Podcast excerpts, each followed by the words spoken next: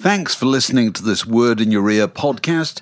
If you'd like to get early access to all our productions ad free, priority booking for our live events, and to take part in our weekly quiz, go to patreon.com slash word in your ear for more details.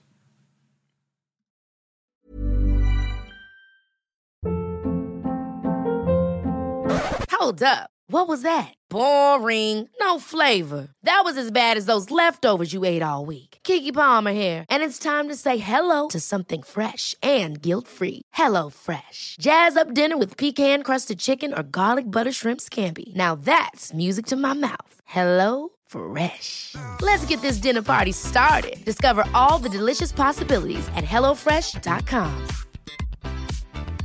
Hiring for your small business? If you're not looking for professionals on LinkedIn, you're looking in the wrong place. That's like looking for your car keys in a fish tank.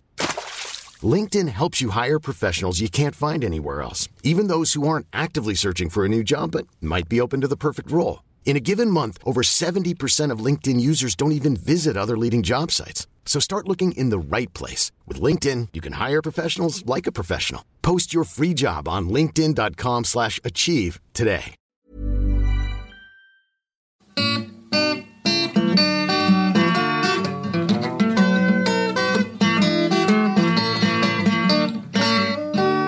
You're listening to a podcast from The Word. Now, Stagwoody game. Who's going first? Shall I go first? Because I've if got you want to go belt- first, I've go on, got a you've got a belter. belter. Go on. Okay, think crystals. Think soulful pictures of Scandinavian landscapes through mists. Think Northern Europe. Think New Age. New music. Age. Very Okay, good. right. New Age. New That's Age good. Think New Age groups. Okay, New Age tends to be uh, a, a genre dominated by solo artists, but there are there are groups. Okay, here are five. One of them was made up. Okay, here, Yeah, go here are five. Alpha wave movement. Alpha wave movement. These are good. Yeah, go on. Good. Deep forest. Deep forest. Emerald web. Emerald web. I like the little whisper Yeah, refrain. It's web. It's kind it's of mindfulness, isn't Yeah, it? You know, it's, a- yeah. it's ethereal. Jade egg. Jade egg. Wave star. Those five again. Alpha wave movement, deep forest, emerald web, jade egg, and wave star. Which one is the phony? I over to you, Mark Ellen. That is absolutely brilliant. Alpha wave movement. That sounds real. Deep forest, I'm sure, is real. As is, I'm sure, is wave star. Do you know, I'm thinking Jade Egg for the simple reason that Jade Egg has associations with um, the kind of Gwyneth Paltrow end. That's exactly what it is. It- You bastard! I That's really. precisely what it is. I pensioned it from Jay from from Gwyneth Paltrow. Oh, right, I've rumbled you. That's absolutely brilliant. Jade egg is a kind of I don't know. It's a love toy or whatever. It's a love toy sold for kind of, you know, $755 or whatever. Oh, God. Well, at least we're not getting into a conversation about the scented candles. That's fantastic, Dave. That's, that's a really good category. It's good. That's a really good category. This is a good category. Well, look, I've got for you acts who've used pseudonyms for secret Oh. gigs. Oh, All right. Oh, oh, that's a good one. Acts who've used it's five examples, four are real, one is a cunning invention. Okay. so did uh, did Iron Maiden once play a gig billed as the entire population of Hackney? did the Libertines ever appear uh, several times, in fact, as Gums and Roses? Gums. Gums, sorry, Gums and Noses. Let's get this right. Gums and Noses. Sorry. the Rolling Stones once played secret shows, is this true, in Toronto and Paris as the Cockroaches. Jarvis Cocker once appeared as Darren Spooner in the band Relaxed Muscle, the sound of young Doncaster. All right. And did Genesis appear as Squonk at the Marquee in 1976? And a week later as the Colony of Slippermen. God. So there you are. Unmade the entire population of Hackney. The Libertines, Gums and Noses. Rolling Stones as the Cockroaches. Jarvis Cocker Darren Spooner in the band Relaxed Muscle. As I say, the sound of young Doncaster. And Genesis, a Squonk and then a week later as the colony of slippermen. Well, it's a very good, very good thread. Very good thread. I haven't a clue. I'm going to guess the cockroaches. Oh, what is made up? No, that's real. Oh well, okay, fine. So Oh, which- that's real. No, that's real. I thought I'd rather giving it away with the gums you're, and noses. You're, you're the winner this week. So who's the made up one? No, the made up one is Genesis, who never appeared as Squonk. In fact, they did have a track called Squonk, They did have a track. and they called had a track called The Colony of Slippermen. I can't remember. I think they were on the Lamb Lies down at Broadway and possibly Trick of the Tail. But they never actually appeared. They did appear as the Garden Wall, in fact, which is not a very exciting name. But there we are. So, oh, you. So you're oh, this week's I've winner. triumphed. I've triumphed. So yesterday afternoon, we're recording this on Sunday. Uh, yesterday afternoon, I was sitting there. I was multi-screening. I was doing some work. I was keeping track of the football on one screen, and I was keeping track of CNN, uh, which is my channel of choice when it comes to coverage of the American election. Have you been Who watching were the first? Who the, no, I haven't. And, and everyone, there's so many people CNN have just been brilliant. And particularly this guy, John King, who's their kind of stats guy, is the man in charge of electronic map. And he has set new standards for kind of command of the facts and figures and, and coolness under pressure. They, he was set standards that will resound around the world of broadcasting. And all these people will have to up their game in the light of what this guy did. I've never seen such cool. I've never seen such ability to be able to make calculations in its head while operating this unbelievably sophisticated touchscreen, which clear which did everything they wanted it to do. Anyway, the weird thing about uh, about CNN is that they're not just reporting the news; they're kind of making the news because when it comes to election, they have to decide when they're going to call it. You know what I mean? and they were the first to call it, weren't they? well, were they? I do not know. I just happened to be watching it. They probably were, uh, you know, because they possibly have more resources. They probably have more boots on the ground than anybody else when Yeah. it comes to a story like this. And so they'd been, frankly, they'd been kind of treading water for about 24 hours because they'd had to. And, you know, they'd been running over the same things. We're, we're waiting for the count in this county and so forth. And that will tell us a little bit more about the trend and, and where it's going and so forth. And then suddenly they switched without warning, while I only had half an eye on the screen, to announcing. So you get Sting, you get the, you know, Wolf Blitzer appears there and goes, CNN is now prepared to project that the next president of the United States is Joe Biden, and a sudden graphic of Joe Biden, and all the all, all this starts happening.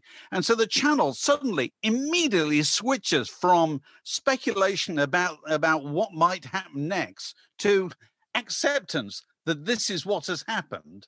And now it's loads of reflection about what does this mean for the country and all that kind of stuff. And so I immediately switched. I immediately went to the New York Times site, and they also had announced, you know. So I flicked round NBC, they'd announced. I don't know whether they'd done it like 30 seconds after CNN or what. I don't know. But, you know, the, the result was. Had he same. won Pennsylvania at that point? No, because he's. Because I don't think he had. No, it still hasn't. But they they've been, you know, for the previous 24, 48 hours, they've been looking at the trend and they kept going back to their decision desk, who are the boffins upstairs who decide when it is safe for them to risk their reputation Yeah. by saying this is what's going to happen. And he had been explaining, chap from Decision Desk had been explaining regularly. Well, we're watching for the trend. We as long as it stays over sixty-five percent, it it cannot go back or anything, something like this. And so it obviously reached a point where I know uh, that's all agreed. I mean, lots of people because if you if you're going to wait, if you're going to wait until absolutely every last vote, oh, is counted, absolutely. you're going to be late. Because the funny thing is, two minutes after I looked at the New York Times site, I look at the BBC site and say BBC the, B- the BBC is prepared to announce. And I thought, oh come on, that's rich. The BBC is watching the same television as everybody else. They're thinking, well, if CNN have gone with it, it's safe for us to do so. Yeah, So I- exactly. That's uh, at that point I tweeted that Smash Hits is now prepared to predict. that- that I saw that. you know, it's uh, I don't see the point of watching uh, watching British broadcasters during an event like this in in in contemporary in the in the com- communications universe that we live in nowadays, where you know the people nearest to the story are the Americans Are the nearest to the Americans. story. And Precisely. you and you can watch them just as easily as you can watch anything else. So why wouldn't you? I, I simply don't understand. So it was um It was so fascinating because somebody had to go with it first, and the only thing that could possibly overturn it is any of these spurious legal actions that Uh, Trump there, which are- none of which are going to amount to anything. I, I, The, the thing that excited me most, I watched so much this last night, was the idea that somebody said that Trump was now a flight risk. Were you following this? The idea that Oh, he, he could just because you know, he could just get on an airplane in the dead of night and fly somewhere abroad. And, and Well, I, I've got this romantic fantasy that then tries to live in complete anonymity, and I can't think of anybody less well equipped to, to live in anonymity in some kind of bunker somewhere to avoid the ruinous lawsuits because he has countless lawsuits, doesn't he? About the billions of dollars he owes, about his tax evasion. I mean, Mm. absolutely astonishing. All of which he he couldn't uh, be held to account over while he was the the president of the United States. So he's But got that hanging over him. I feel sorry for But the. where's um, he going to live? He can't. He can't really return to New York, can he? I can't, imagine he'd be I, I well don't think. I don't think live in. Florida. Yeah. The um, I feel very sorry for anybody who's involved in the. They're going to have a. They're going to have to have a recount in Georgia, aren't they? Because it's within Yeah. the. It's within the 0.05 percent parameters. Yeah. Um, and so some poor sods are going to have to, you know, work for like two or three days or whatever, going through all this, even though nobody in the world, apart from one person, Only one person Believe- would possibly care. Yeah. believes that And it won't make any difference anyway. anything at all. And it won't affect things anyway. Yeah, yeah. Oh, So, a riveting day. What, a- what an amazing thing, dear. A little tiny ray of sunshine. I got all these texts from various people. One of my sisters, my brother-in-law, you know, with a bottle of champagne. You know, it's just it's so nice because people just can't quite process good news. We're not used to it.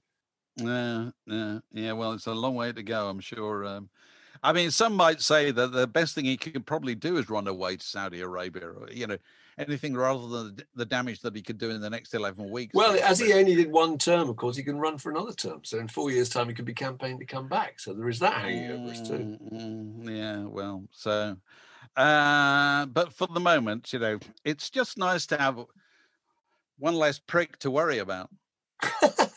The Word Podcast. Prime cuts of popular culture served fresh each week. So we just heard that um, that if, if live music and live theatre re- returns uh, in next year, there's lots of exciting new things we can look forward to, Mark, aren't there? including an Osmonds musical. An That's, Osmonds- that's that's the pinnacle, isn't it? That's what we've been dreaming of. That's it's going to kickstart the entertainment industry. Crazy horses, I should imagine it'll be cool. It'll But, uh, also yeah. be presumably the Osmonds done by people who are not the Osmonds. So Yeah. it does work, really, does it? Yeah, I mean, Donny's still with us, isn't he? I mean, why can't he? Or, or is he? Well, musicals Yeah. traditionally are done by people who aren't the, the, the original I cast. suppose. aren't I suppose that is true. That is true. Oh, I also read Alex is is uh, sending us uh, messages as they come in that steps are returning too. I suppose that you know in this in this unique situation, you may as well just say, n- no matter how hopeless you are, you may as well just say, we're planning a major world tour next year because you probably won't be called. Because you almost certainly won't do it, but you'll certainly get the publicity, which is what you need yeah, yeah, to keep yeah. the old uh, back catalogue floating. I know. So, in other pop news, uh, very sad to note the death of Geoffrey Palmer. The Oh, great, Geoffrey Palmer. Yeah, I suppose that is pop news. What a great man. and What uh, a great man. And also, I suppose he would define the word lugubrious, wouldn't he? There was an Hang- obit written about him, hangdog. by, hangdog, o- obit written about him in The Guardian, described his bloodhound face, jowly and still, and his hooded eyes. And how he usually played figures of authority and moral rectitude. And actually, I don't think he was really like that in real life, was he? So imagine going through I'm your sure entire life acting, acting. No, you just you you've just you've adopted a role that is nothing like what you're actually like. Must be very confusing for people. So the um, the uh, Danny Kelly and I were uh, were discussing him on Twitter, and um, of course he's is associated in my mind with primarily actually with his marvelous appearance in Fawlty Towers. Uh, where That's my favourite Fawlty Towers moment. I'm going to remind you, my favourite Fawlty Towers moment of all of them is when they discover that the hotel guest is dead in his bed with his breakfast tray. And unless I'm entirely mistaken, Basil, Sybil, I think, Basil thinks it's because the kippers are beyond their sell by date and the kippers have killed him. So he starts to try and throw the kippers out, kipper out the window. At which point, Sybil feels his pulse and and and then looks at him again. She says, "He hasn't touched the kippers." And then Basil says something like, uh, "He's stone dead. He's he's he's he's stone cold." He said, "Oh joy! Thank you, God! I'm so happy." And he starts jumping up and down because the man is dead because he hasn't touched his kippers. At which point, Geoffrey Palmer walks into the room, doesn't he? I think. Geoffrey Palmer is a doctor, and Yeah. uh, he was staying in the hotel, and he called upon. You know, he's called upon to to pronounce the man dead, which he he does. Yeah, yeah, yeah. And then Geoffrey, with that kind of um, utter kind of realism that that characterizes the doctors as a profession, because they deal with life and death, and they have to get on with it at every at every moment. Yeah. He then uh, returns to what he really wants out of life, which is he wants sausages, doesn't he? That's his main thing is sausages. he wants That's all he cares about. He's absolutely insistent. he goes into the, he ends up in the kitchen doing them himself. And there's a wonderful line where he goes, carting the corpse past in a wicker basket? I, I thought you were a doctor. He says, I'm a doctor and I want my sausages. That's right. God bless him, Geoffrey Palmer. God, that was funny. Now, the thing Danny and I were, uh, uh, you know, remembering with great fondness was, of course, his wonderful um, part in the fall and rise of Reginald. Oh yeah, absolutely. which is, has there ever been a series that gave birth to so many catchphrases as the fall and rise of Reginald Perrin? You know what I mean? Have a nice day. I won't. That's right. And um, you know, sorry, sorry, I'm late. You know, uh, Lions on the line at uh, Clapham Junction or whatever. And then the two, you know, when um, CJ, I didn't get where I am today without so and so. Yeah. Whenever he had his two, his two kind of uh, toadies would listen to his ideas. What would they say? Both of them would say a one single word. One would go great, and the other one would go super. And it just, it just. I remember that. you know, I can remember everything about the So- Rise and Reginald Perrin. Office conversation must have been so changed by that program, wasn't it? Yeah, absolutely. And, uh, and of course, nothing greater than Geoffrey Palmer as uh, as his brother-in-law, wasn't he, Jimmy? Yeah. Kind of down on his luck military officer, and um, and he'd he'd um, he'd come round to catch food, and he goes, "Sorry, I wouldn't bother you. There's been a bit of a cock up on the catering front. Do you remember? Yes. on the catering front?" Yeah. I remember saying that at work for years. People Yeah. going, you know, have you got any food in? No, there's been a cock up on the Cock up on the catering front. That's right. And he also, he also, as Danny reminded me, he is he, he uttered the line that still contains the two words that I still think would make the greatest band name ever, which Go on. is Rum Cove Johnny Woman. Because I still think Johnny Woman is a brilliant name for a group of either sex. It doesn't matter. It's a great name. But he is that where is that where that that's came where from? it came from. Rum you know- Cove Johnny Woman. I'm not sure if I knew that. I thought that was just something we'd invented at Q magazine. No, no, no, no, no. No, it was Geoffrey Palmer in uh, in Reginald Perrin. A rum cove, Johnny Woman. No, just just Rum I. Cove, Rum Cove, Johnny, Johnny Woman. Woman. That's fantastic. All, all four words are absolutely perfection. It's genius. Absolute genius. So that's David Nobbs writing, of course. But Geoffrey Palmer, we salute the great Yeah, Geoffrey man. Palmer. God, he gave us some pleasure over the years. And, the, and what was he, 93, I think? it? And it's interesting that that you know when serious actors die, you know people get into the most extraordinary contortions to express how fabulous they were their art, and there's never uh, there's never that kind of level of of understanding uh, and credit for comic actors. I don't think. Do you?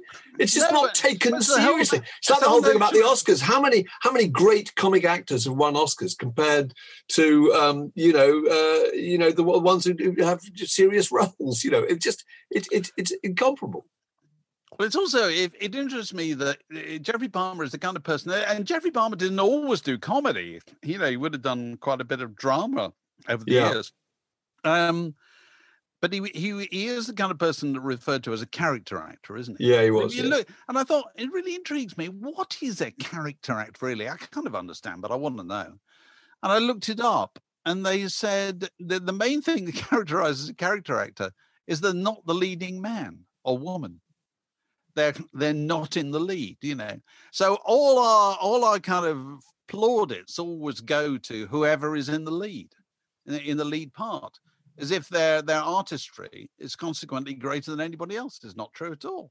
It's just the it's just the We're- way the drama is done. You know, so Reginald Perrin, Leonard Rossiter, God bless him, he was great. You know, Got all the so credit. was- So were loads of people in in you know in the Fallen Rise of Reginald Perrin. And going back to Fawlty Towers, I've I've droned on about this incessantly recently because it struck me again and again. but It's the strength of the cast, isn't it? It's the strength of them all. They're phenomenal. Absolutely everybody who gets on in front of that camera is trying to do the best work they've ever done in their lives.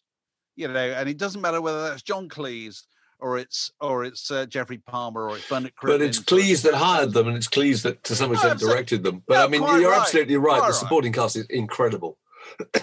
It's the strength of what they do, and they're not trying to hog the limelight. They're just doing what they do. You know, Yeah. they're just they're carrying through the farce to its logical conclusion.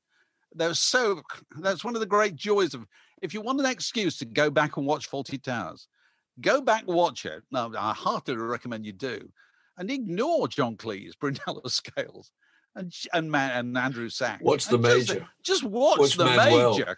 Yeah, the well, major is incredible. Ken Campbell, where Campbell Campbell appears in the one where it's where it's Sybil's birthday, playing rather over jovial friend of the family. God, he's brilliant. All those people. Eunice Stubbs is in that one as well. So many people pop through those. Those. And- Cribbins, fantastic Brilliant. stand, isn't he? well, Cribbins can do no wrong, uh, you know, Yeah. as we as we've re- repeatedly said on this on this podcast. But they do deserve more credit, those guys, because the Oscars is entirely about Daniel Day Lewis. That's the kind of world it occupies. It doesn't Yeah. occupy the world of the comic actor. No, no, no, no. So anyway, um, in the absence of anything happening in the music business, which it's it's clearly not, um, it, I thought we'd look back on records that came out this week 10, 20, 30, 40 years ago. Okay, 50. Yeah, yeah, yeah, yeah. Go on. Okay. A lot can happen in three years, like a chatbot may be your new best friend. But what won't change? Needing health insurance. United Healthcare Tri Term Medical Plans, underwritten by Golden Rule Insurance Company, offer flexible, budget friendly coverage that lasts nearly three years in some states. Learn more at uh1.com. Hold up. What was that? Boring. No flavor. That was as bad as those leftovers you ate all week. Keke Palmer here, and it's time to say hello to something fresh and guilt-free. Hello Fresh. Jazz up dinner with pecan-crusted chicken or garlic butter shrimp scampi. Now that's music to my mouth. Hello Fresh. Let's get this dinner party started. Discover all the delicious possibilities at hellofresh.com. Millions of people have lost weight with personalized plans from Noom, like Evan, who can't stand salads and still lost 50 pounds. Salads, generally, for most people, are the easy button, right? For me, that wasn't an option. I never really was a salad guy. That's just not who I am. But Noom worked for me. Get your personalized plan today at Noom.com. Real Noom user compensated to provide their story. In four weeks, the typical Noom user can expect to lose one to two pounds per week. Individual results may vary.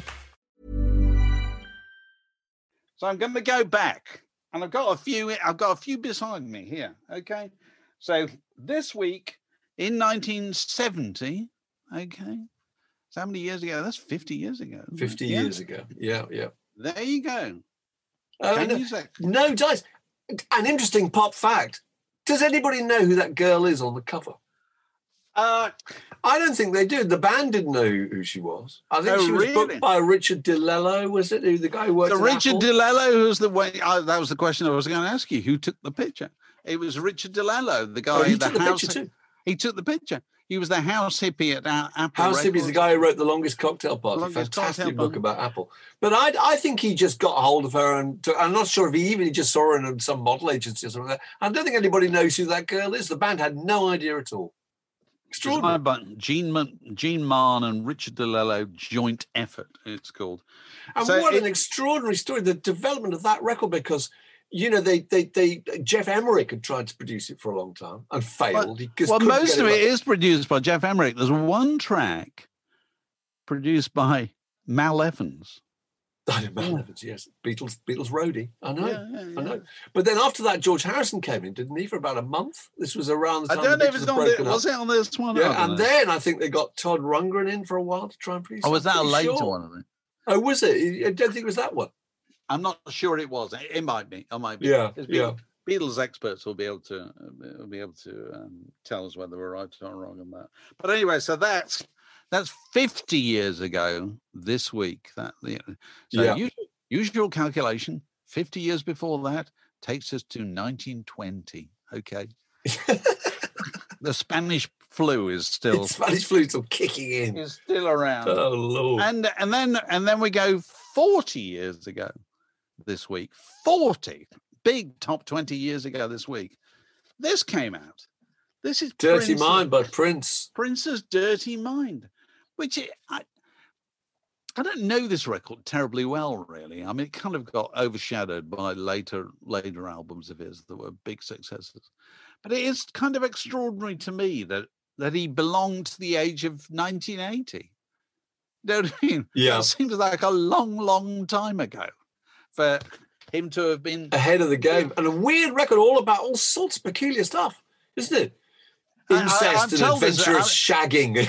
you know, I've I told remember this Robert sex. Christgau wrote a review of it, and he said uh, he said it specialised in in full fledged fuck book fantasies. He said Mick Jagger should fold up his penis and go home. so Well, he uh, didn't, did he? no, he didn't. Oh no, no. So that's- also Prince, who made it was 106 singles and 39 albums in 32 Is that years. right? I can't think of anybody being more productive. That's astonishing, isn't it? The amount of songs he wrote, 100, I think 106 singles came out during that time. I mean, the number of songs he wrote, absolutely extraordinary. So, uh, so I'm going to jump ahead. Actually, I, I'm going to because you talked about 106 singles. I'm going to talk about a group who made 27 singles that they all went to number one, and this came out 20 years. Oh, I've got this. I've got it here. Have you- Have you got it? Could it be that? It could. It's yeah. that. It's, Yeah, it's yeah. the Beatles. The Beatles' number one, or it's just called one, wasn't it? Uh, came out 20 years ago this week, um, which contained, as it says on the on that little sticker on the cover, 27 uh, number one singles on one CD. I don't think I've ever played it. Really, It's Have a you played fantastic. I play a lot. It's Do fantastic. you really? because you get the really early stuff, you know, and you know what that's going to be. And, and it's amazing also that it took so long for it to come out. This, I mean, not till 2000, you know. Um, but they, you also get Penny Lane, you get Eleanor Rigby, you get something, you get Come So- Together. I mean, that's so, an but- incredible compilation, isn't it? Okay, here is here's a challenge to you, Mark Ellen. What's the best track on one? Okay, we're both looking at the same record. Okay, you can only pick one.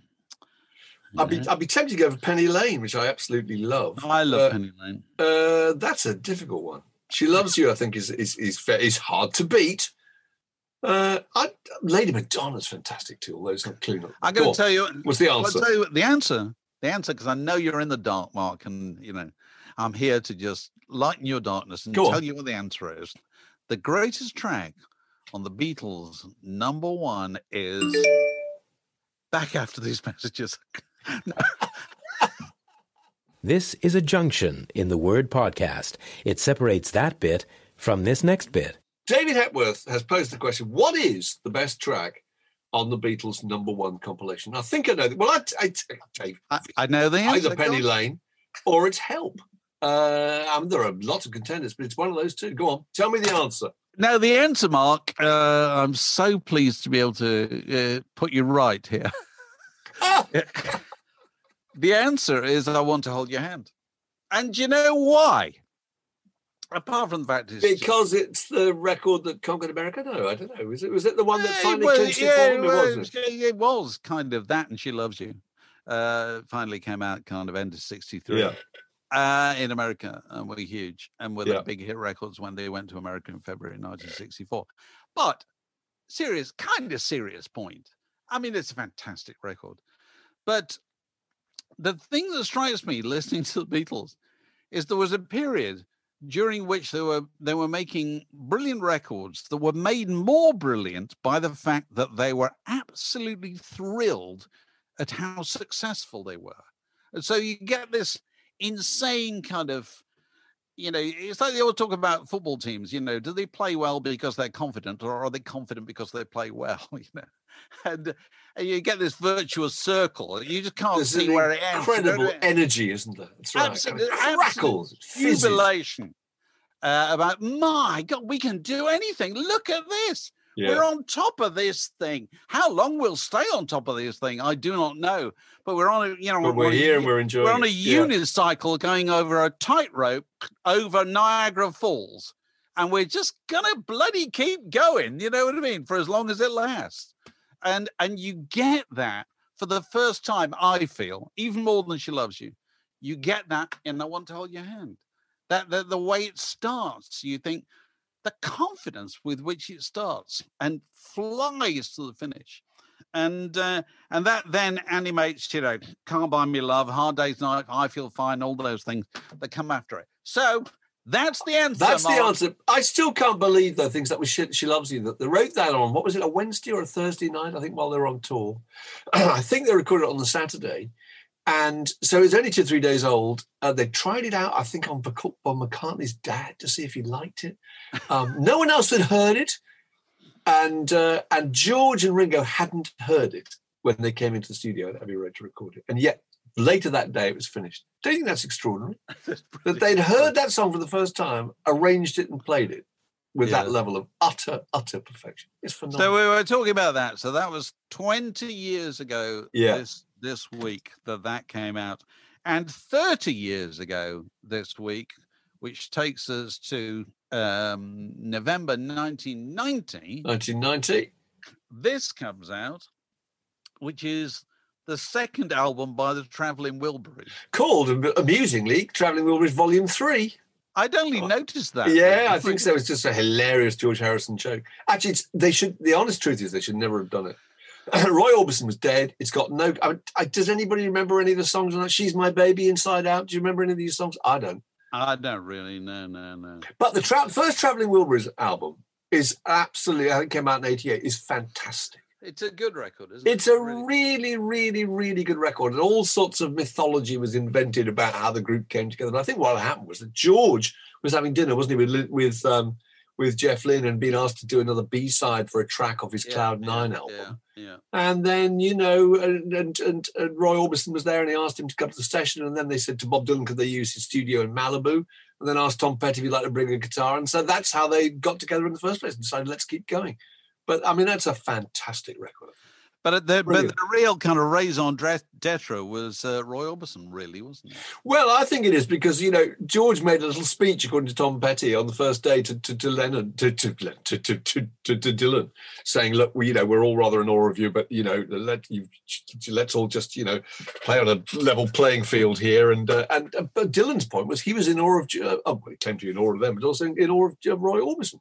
So the fact that Roy Orbison was there was from a different generation that they could all look up to was what brought them together. Don't you think? Also, also Roy Orbison, uh, genuinely unique voice, really. You know, Absolutely. So it's like singing with Pavarotti, isn't it? You know, Yeah, yeah. If you're a standard opera singer or something, there, there are some very few people come along that, who have an instrument like Roy Orbison. Yeah. had, you know, and. Uh, and you hear it, um, you hear it on that first record. I might play that first record That later. soaring tenor. It's fantastic. But what great the first record, Handle with Care, Dirty World, Tweeter Oh, and the yeah. Monkey Man. I mean, that's a really good record. And it sold millions, sold three million in the in the US alone. Yeah, yeah. incredible. Six hundred thousand in Canada. It's a fantastic record. So those are Hurrah. my completely non-scientific uh, musical anniversaries for uh, to make up for the fact there's nothing else going on this week. Although there was there was a story that we were looking at about somebody who had been signed by Universal Music. Was it about the age? I think they're uh, they're not even born yet or something like that. How, how, The girl called Angelina Jordan. No, she's born in 2000. She's signed at age 14 to to uh, as it Republic Records. She's a Norwegian girl. I mean, she's an amazing story. At the age of seven, she won a big talent contest in Norway. At the age of eight, she sang before. Uh, she sang "What a Wonderful World" at the Nobel Peace Prize ceremony. And when she was 11, she sang up to 40,000 people at a at a festival in South Korea. So she was already a massive star at the age of 11. Do you remember the old Peter Sellers Best of Sellers record? had a, had a track on it called I'm Oh So Ashamed about a rock star who peaked at the age of nine. Her curly hair is getting thin. It's all that all those women and wine. And uh, so yeah, I mean it's a but it's a grand tradition, isn't it? Kate Bush was signed when she was 16, wasn't she? Well, yeah, she she was yeah finally signed when she was sixteen, but she's been around a little while. She's been around a while. David Gilmour discovered, her, I think I made some demos with her. So she'd been around. And also the, the showbiz rock kid, Steve Marriott. Steve Marriott was uh, the Artful Dodger when he was 13. In fact, there's a thread. Rock stars were the Artful Do- Dodger. Phil Collins was the Artful Dodger. Also He age was, 13. Was Yeah. Phil- Davy Jones of the Monkees. Phil Collins' mother ran a stage school, didn't she? That's right. That's right. Um, and uh, it was Mickey uh, Dolenz, I think, was Da- 11 when he Davy. Jones. Yeah, Davy Jones was the Artful Dodger because Davy Jones was was the Artful Dodger in the broad on the production of Oliver that opened uh, in the United States at the same time as the Beatles arrived, and so he was on the first Ed Sullivan show with the Beatles. So He was. That's right. The same. That's right. so he was in the wings. I got the DVD watching, you know, which is interesting because two years later he was uh, probably not even not even as long as two years. Yeah, yeah, yeah. He was kind of doing an impression of them. But uh, no, they, they, they, it strikes me that there's never been more um, people who presumably have. I mean, they're highly motivated young people, but they've probably got very motivated parents that that get them on this ladder quite early. And the classic case of this is Taylor Swift. It's Taylor Swift's whole family. Oh, one, she won a talent contest, didn't she, when she was about four or something? Well, and they, they decided that Nashville was the place she ought to be, and they, Yeah. they they don't come from anywhere near Nashville. I think Dad was on Wall Street or was, yeah. was in finance or something like that, and so the up sticks and went to to Nashville to work with um, you know the factory songwriters to get her a start in. Uh, Incredible. In Celine Dion, same sort of thing, wasn't it? When she was 13, I think she got a deal in 1981 or whatever, and her manager, I think, remortgaged his house because he believed so much she'd go. And she, I think she had a, she's a major, had a major hit when she was about 13 or 14 years old. I mean, it's astonishing. You know what they always say in the world of tennis? If you're looking for the next, you know, uh, Steffi Graf or Serena Williams or whatever, don't look for talent. Look for mad parents. Well, it- It's yes, the mad parent who gets It's- them there. That's absolutely true. It's the yeah, it's the Jenny Murrays who, you know, if it's unkind to call her mad. Oh, but I mean, she's no, Jenny Murray is well. Jenny Murray's a tennis pro, you know, so she kind of understands the business. She's got an excuse. But people like Richard Williams or Monica Seles's father, or Yeah, or, yeah, yeah. or Andre Agassi's father. Go Yeah. and read Andre Agassi's autobiography about how his father built a tennis court in the backyard in Las Vegas. And he knew nothing about tennis at all, but he just decided his son was going to be a top tennis player. Yeah, yeah. And was, but at what a cost to Andre Agassi. But um, who ended up who ended up marrying Steffi Graf because you can only marry somebody who's went gone through the same thing. yes, you'd themselves, understand it. You know, so But still uh, leading the way on the on the on the starting early stage. Surely, surely is Michael Jackson, isn't it? Wasn't he six when he joined the Jackson Brothers? He would be. Incredible. I think he was touring the Chitlin circuit when he was eight. I mean, that is just ridiculous. There's a driven father for you. Yes. Yeah, they're not going away, are they? There's uh, th- these kind of um, this kind of setup. We shall see more of this in the future. The Word Podcast. Fix yourself a drink, and it's like being in the pub. Well, it's time for any other business. We're joined by Alex Gold. Hello, Alex. How's the weather up there? Actually, just as you said that, the sun came out. Good. Thanks, Dave. It's As it has well. for Dave. Dave, you're in a patch of sunlight as well. I, I nearly went we all are. sunglasses. I know. Yeah, let's hope it lasts all day. Um, so what have we got? What what have we got going on, Alex, to tell people about? Well, we have a, a crowdcast event. We do on Tuesday. Tuesday, don't we? we do. You're absolutely right. Yes. Um, is it the 10cc book? It is. Yes, Where are we? Here it is. Liam, have you got it there? Yeah, it's Liam Newton. Liam Uh, Newton talking about the talking worst about ten- band in the world is the title of the book. It's I'm looking forward to this. I'll be good on 10cc. um, no, no great fondness, I feel, and that's something should should be rectified because Yes, they should. They made a lot of fantastic records. Yeah, There isn't that kind of there isn't that kind of massive fan base sort of uh, affection for them. Well, to But- be but they they did all so many things. You know, it's extraordinary that book. how many different people and eras and genres fit Yeah. across its pages. You know, Yeah, they, absolutely. they absolutely did everything. I'll be able to get my Hot Legs album out for that. I've got. Have you I've got the album? I've got the Hot Legs. Well, with album. Neanderthal Man. with. Neanderthal Man. Oh, it's, goodness. it's called Thinks School Stinks. Uh, it's a kind of uh, a Beano joke, I suppose. So that's coming up. And if you're a Patreon uh, supporter, you'd be able to be in the room for that Yep. conversation, which takes place on Tuesday night. I think that's right. It's on Tuesday night, seven o'clock. Absolutely. Yeah. Uh, what else is coming up?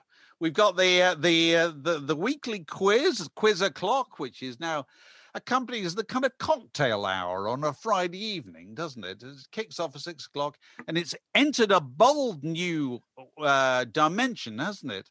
By the introduction of of picture clues now, Pictures. in addition to the usual written clues. And uh, so we get more and more people every week joining that. And uh, you know, if you win, Bring your own come out- crisps and, uh, and uh, woolly ale. Exactly. Bring your own old English cider and Walker's crisps, and uh, and uh, you know if you do well enough, you may even get onto Alex's famous leaderboard. Yeah. You remember it's currently topped by Alex. I think we've got a new leader, haven't we? There are actually there there are, there are two, As joint, two people that's- jostling on, on on the gold podium at the moment. Um, right? It's Matt Button who's been he's been number one for I think about fifteen weeks. Oh, what? Um, He's taking a lot of deposing, isn't he? yeah, And I think it looks like his reign could be nearly over. well, Andrew Slattery has, has uh, Yeah. the plates. He's the coming force. Phil Yeah. Kinderman has made a glorious return to the to the third third spot. It's an it's an exciting time. It's, an- Yeah. it's an Big pub. time in Friday night. It is. quizzes.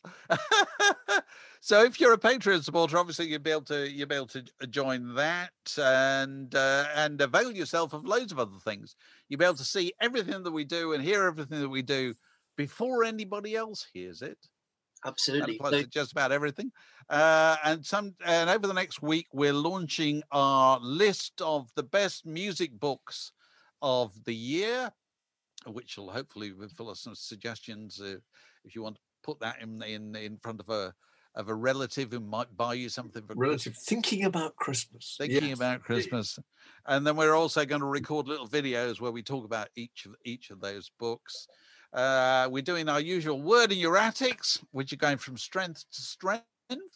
Uh, who we had over the last few weeks where I, people Chris.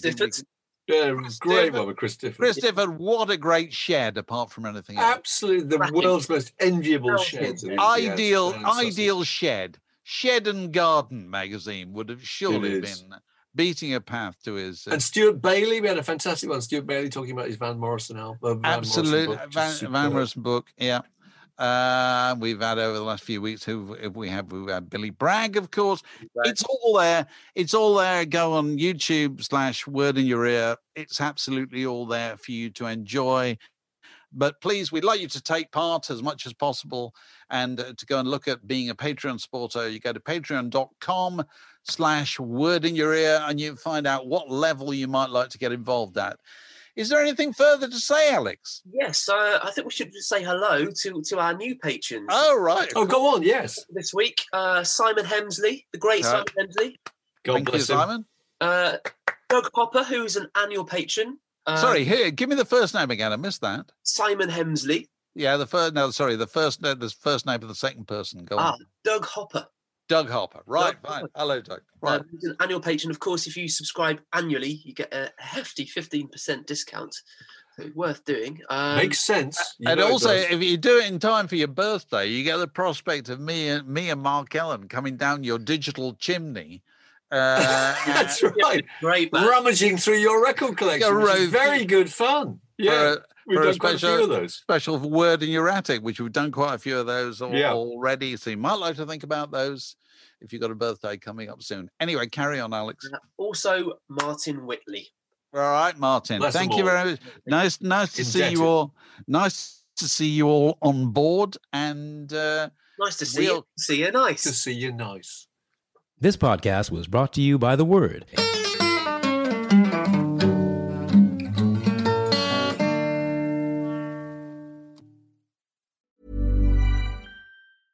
Ever catch yourself eating the same flavorless dinner three days in a row? Dreaming of something better? Well, HelloFresh is your guilt-free dream come true, baby. It's me, Keke Palmer. Let's wake up those taste buds with hot, juicy pecan-crusted chicken or garlic butter shrimp scampi. Mm. Hello Fresh. Stop dreaming of all the delicious possibilities and dig in at HelloFresh.com. Let's get this dinner party started.